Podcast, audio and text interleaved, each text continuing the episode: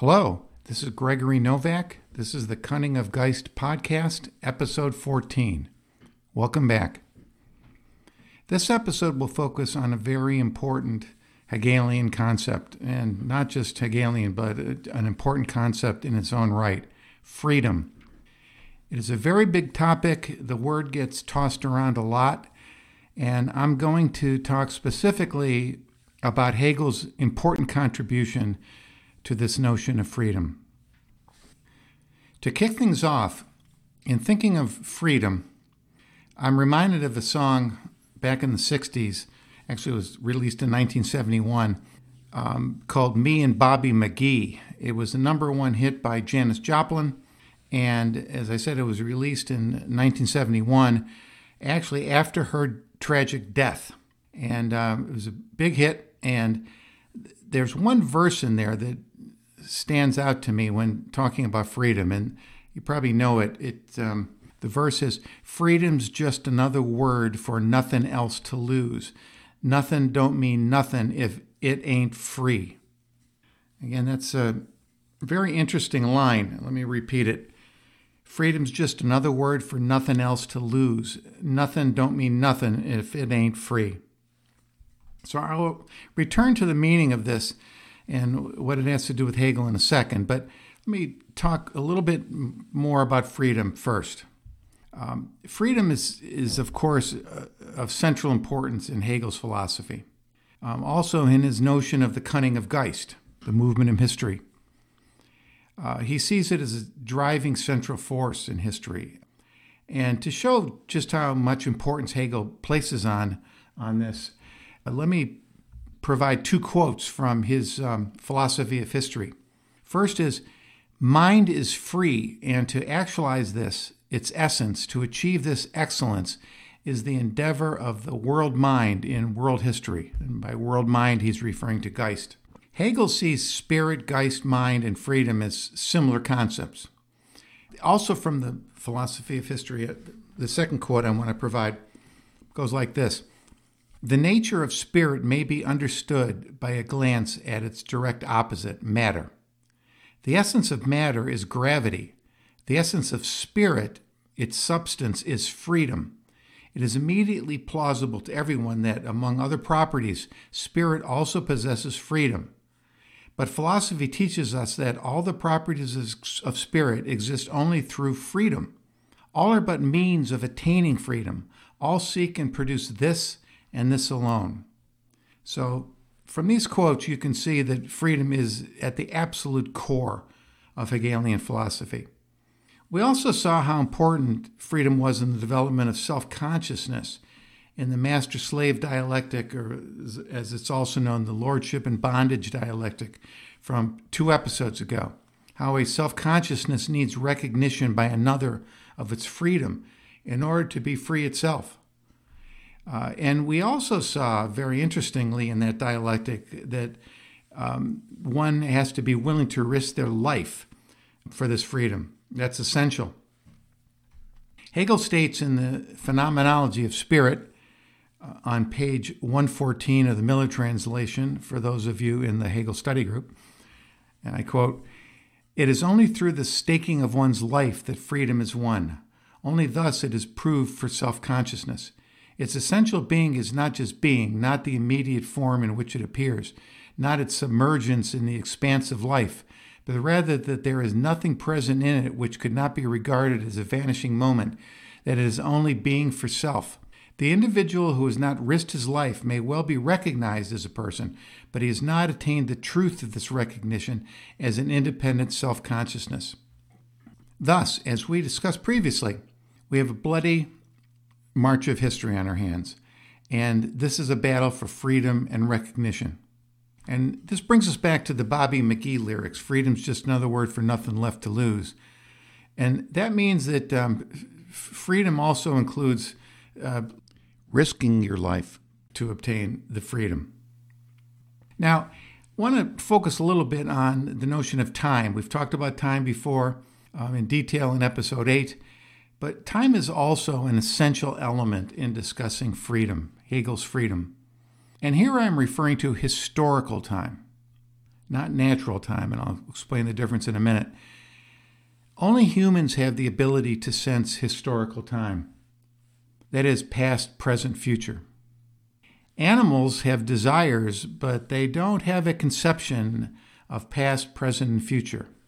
They have no conception of their eventual death. They react by instinct alone. And what Hegel shows, and what's true, is that historical time is essential for freedom.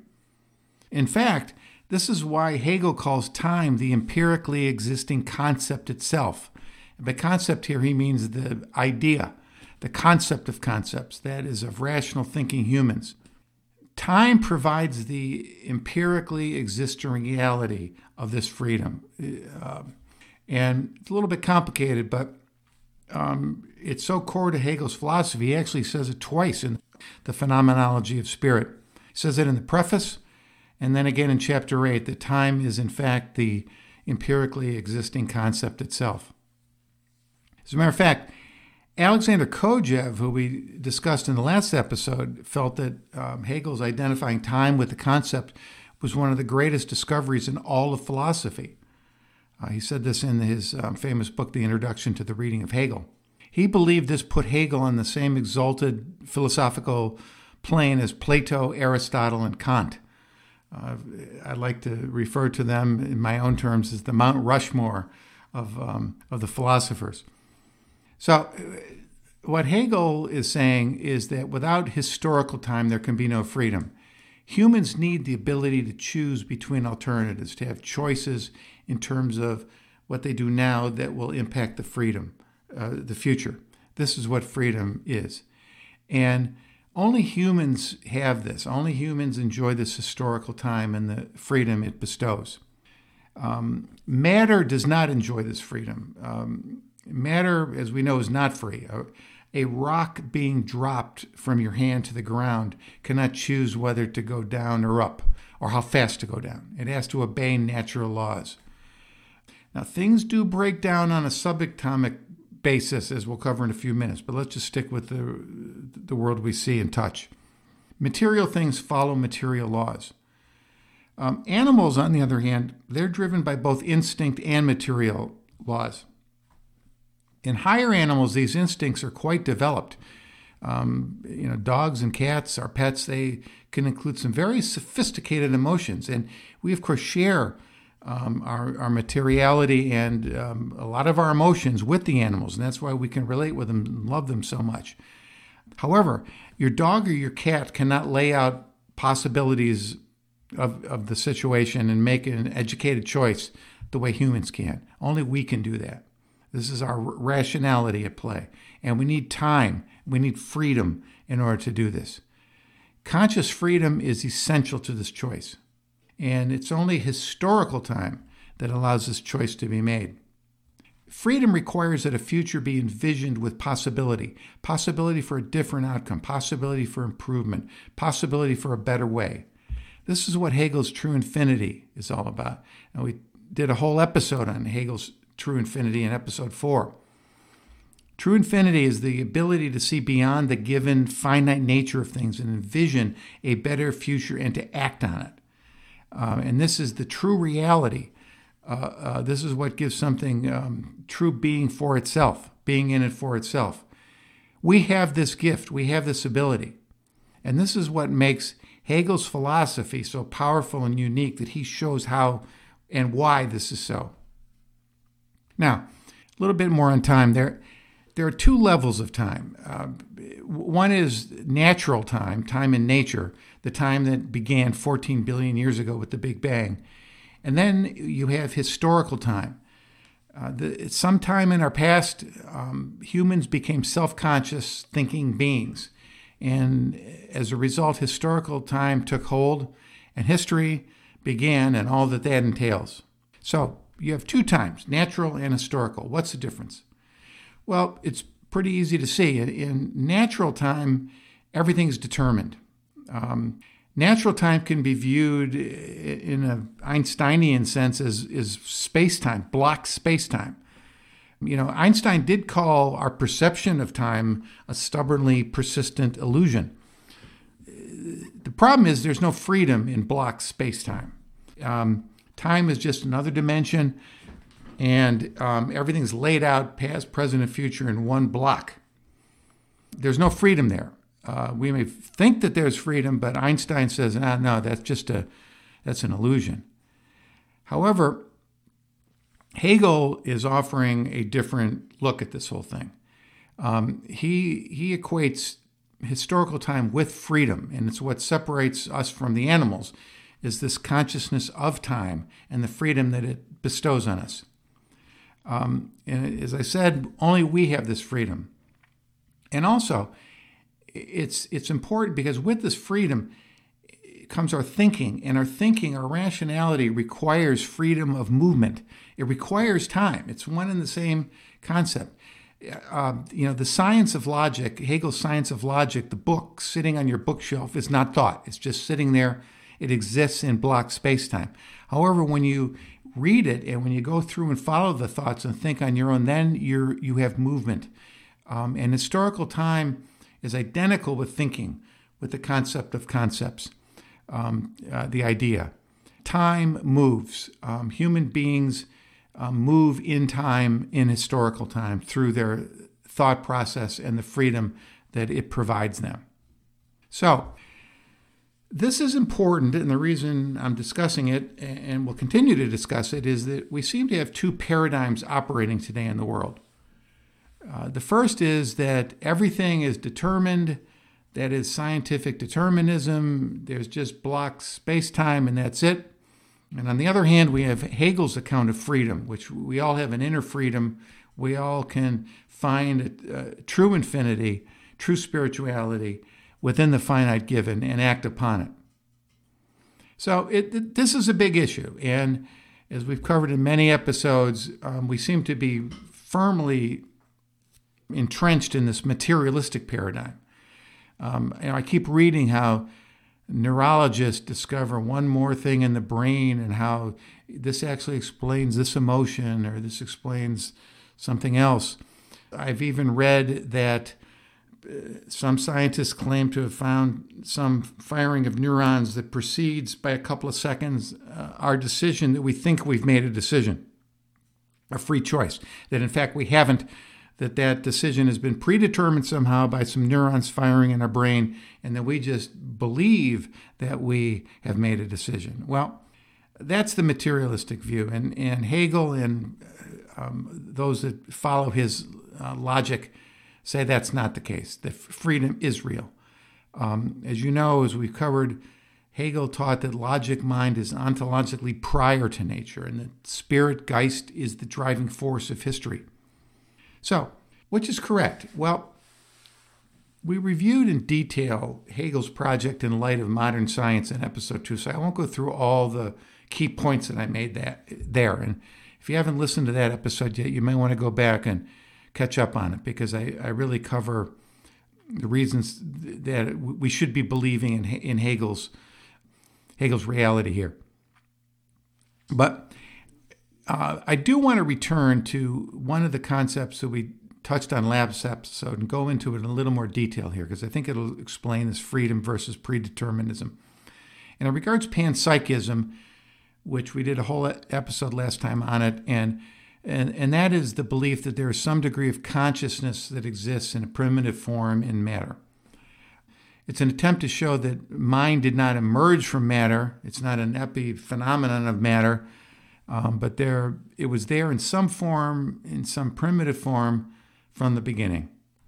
Um, we also, in that episode, looked at the strange world of quantum physics and the fact that there may be some elementary f- freedom going on being expressed in the collapse of the wave function into an individual particle. So let's talk about this a little bit, bit more. One thing it, the first thing we need to make clear is that the wave function is actually just a probability curve. It's a bell shaped curve. If you ever took a probability and statistics course in college, uh, you, you, know what a, what a bell shaped curve looks like. Um, it, it, tells you the various probabilities that, that, that, something will occur. For example, if you were to guess how tall I am, um, and you wanted to make the best guess, you could consult the bell shaped curve for height among males to make an educated guess. And um, th- that would be your best guess. Um, the, the middle of the, the highest point on that bell shaped curve.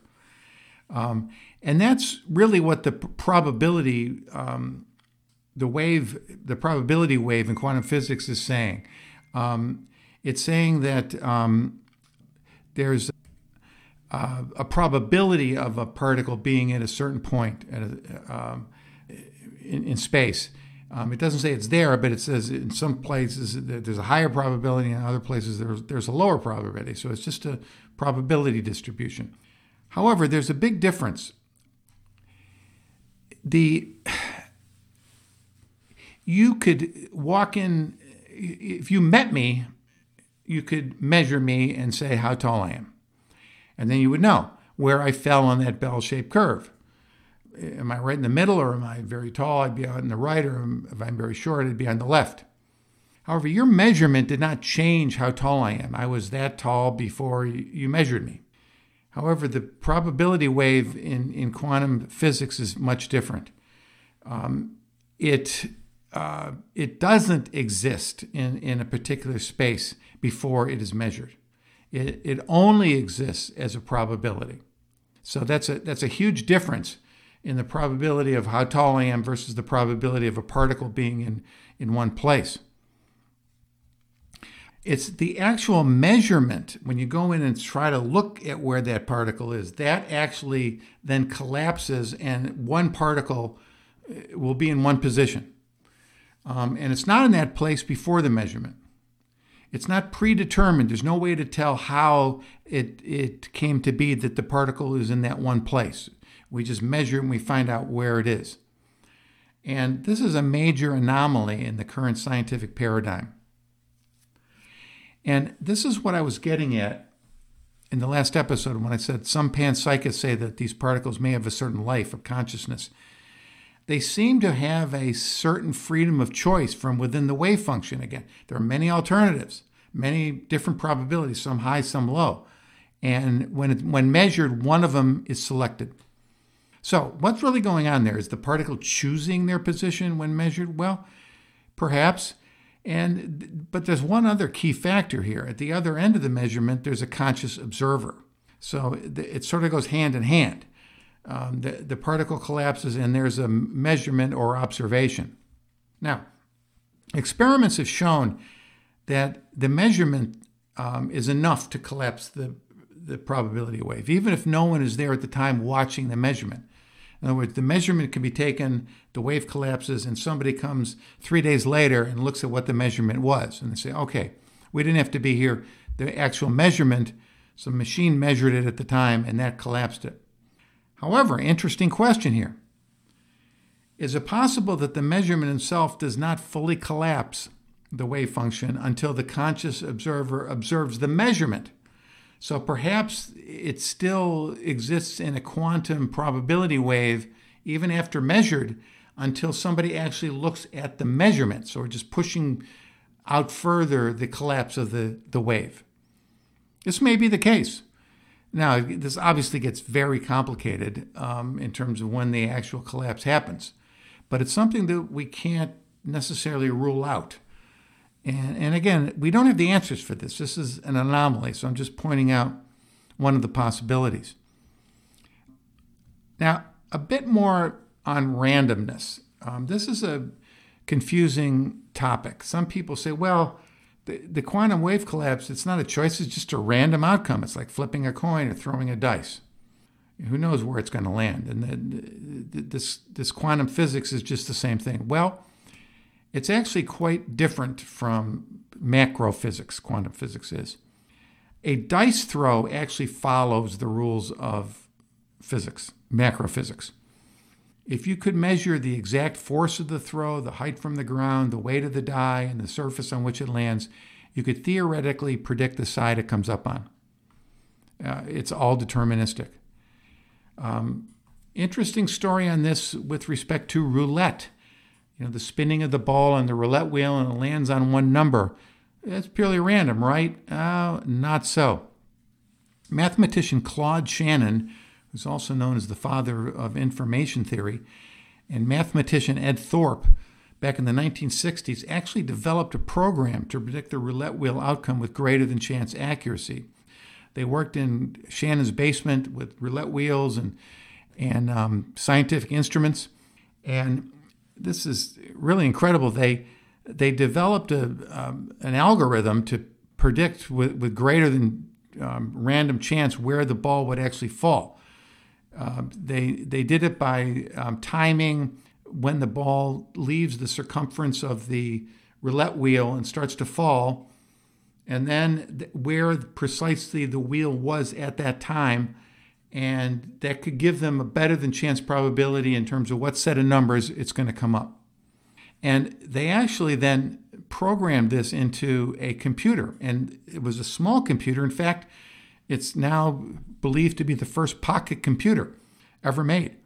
And they took this, they hid it in their pants pocket, and they went to Las Vegas, and they actually beat the house and were banned from from um, from doing this in Las Vegas. Very fascinating story. So, like the roulette wheel ball, the dice throw is deterministic, and if you knew, if you could measure um, everything, you could predict the outcome. You know, even Einstein and other scientists believe that there are, there's no such thing as pure chance in, in, in nature. Um, Einstein famously said, God does not play dice with the universe. Um, our common understanding says where the roulette ball falls or where the dice falls is random, um, but it's not so. And Shannon and Thorp demonstrated this. It's always fully determined, even if we can't fully model it. Now, nothing happens by random in the universe. Everything is either predetermined somehow or there's been some freedom of choice, some actual freedom that's going on to, to shape outcomes. And the wave function collapse, like human freedom, is not deterministic. Um, this is what scientists are wrestling with. This is what frustrated Einstein. He never accepted that quantum physics was the whole answer. And to me, possibility is the key thing here. Possibility implies freedom. If there are different possible outcomes, a different possible futures, and you have the ability to select one of those outcomes to lead you to a different future, that is freedom. We are thinking, conscious creatures who see possibilities before us and have the ability to freely choose a path forward from those options. We are not deterministic robots.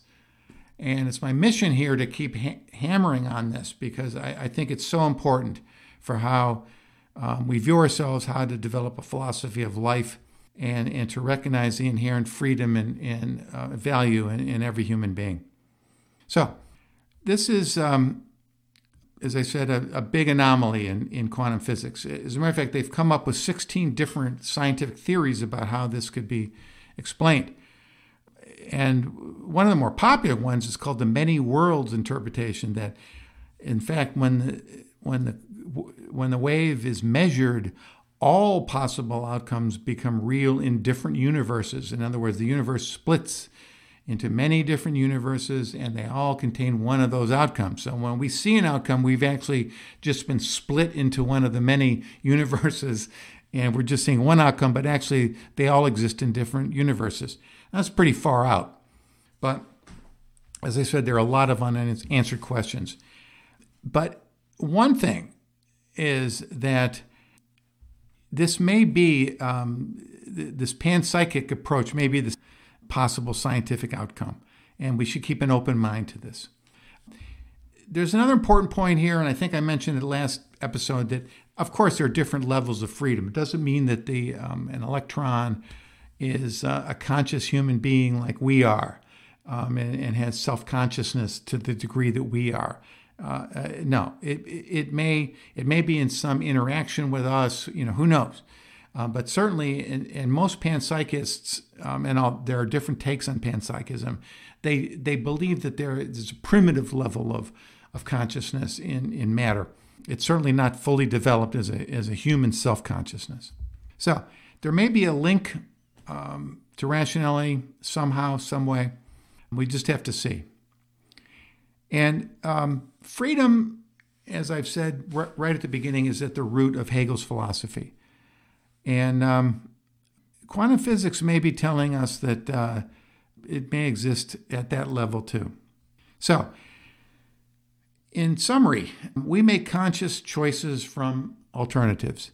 Uh, we need historical time to implement conscious choices. Human beings are free acting historical individuals. We look to the future, we see possibilities, we act, and we create our own future. You know, freedom is a popular term that turns up in many pop music songs. Um, it seems to have happened a lot in the 1960s. I mentioned me and Bobby McGee. An interesting story you may have heard of the um, singer Richie Havens. Um, he was the opening act at Woodstock, the famous Woodstock concert. And it uh, interesting story. He he was the first act, and many of the artists had not arrived yet who were supposed to follow him because of all the traffic jams and all the mess that was going on. So he actually ran out of material on the stage, and for for an encore, he improvised the song "Freedom." Which he became famous for. It was from an old folk song called Motherless Child, but he just basically improvised it on the spot at Woodstock. Well, that particular song got into the movie and it, it made Richie Havens um, famous for the time, turned his career around. And interesting story, I saw him live in a concert a few years after that, not too many years after that. And after he performed his big hit Freedom, someone in the crowd stood up and yelled, We want freedom. And it was fascinating. He quickly responded, You are free. Very interesting response. So, thank you for coming to this episode. Thank you for listening. This has been The Cunning of Geist, episode 14. This is Gregory Novak. See you next time.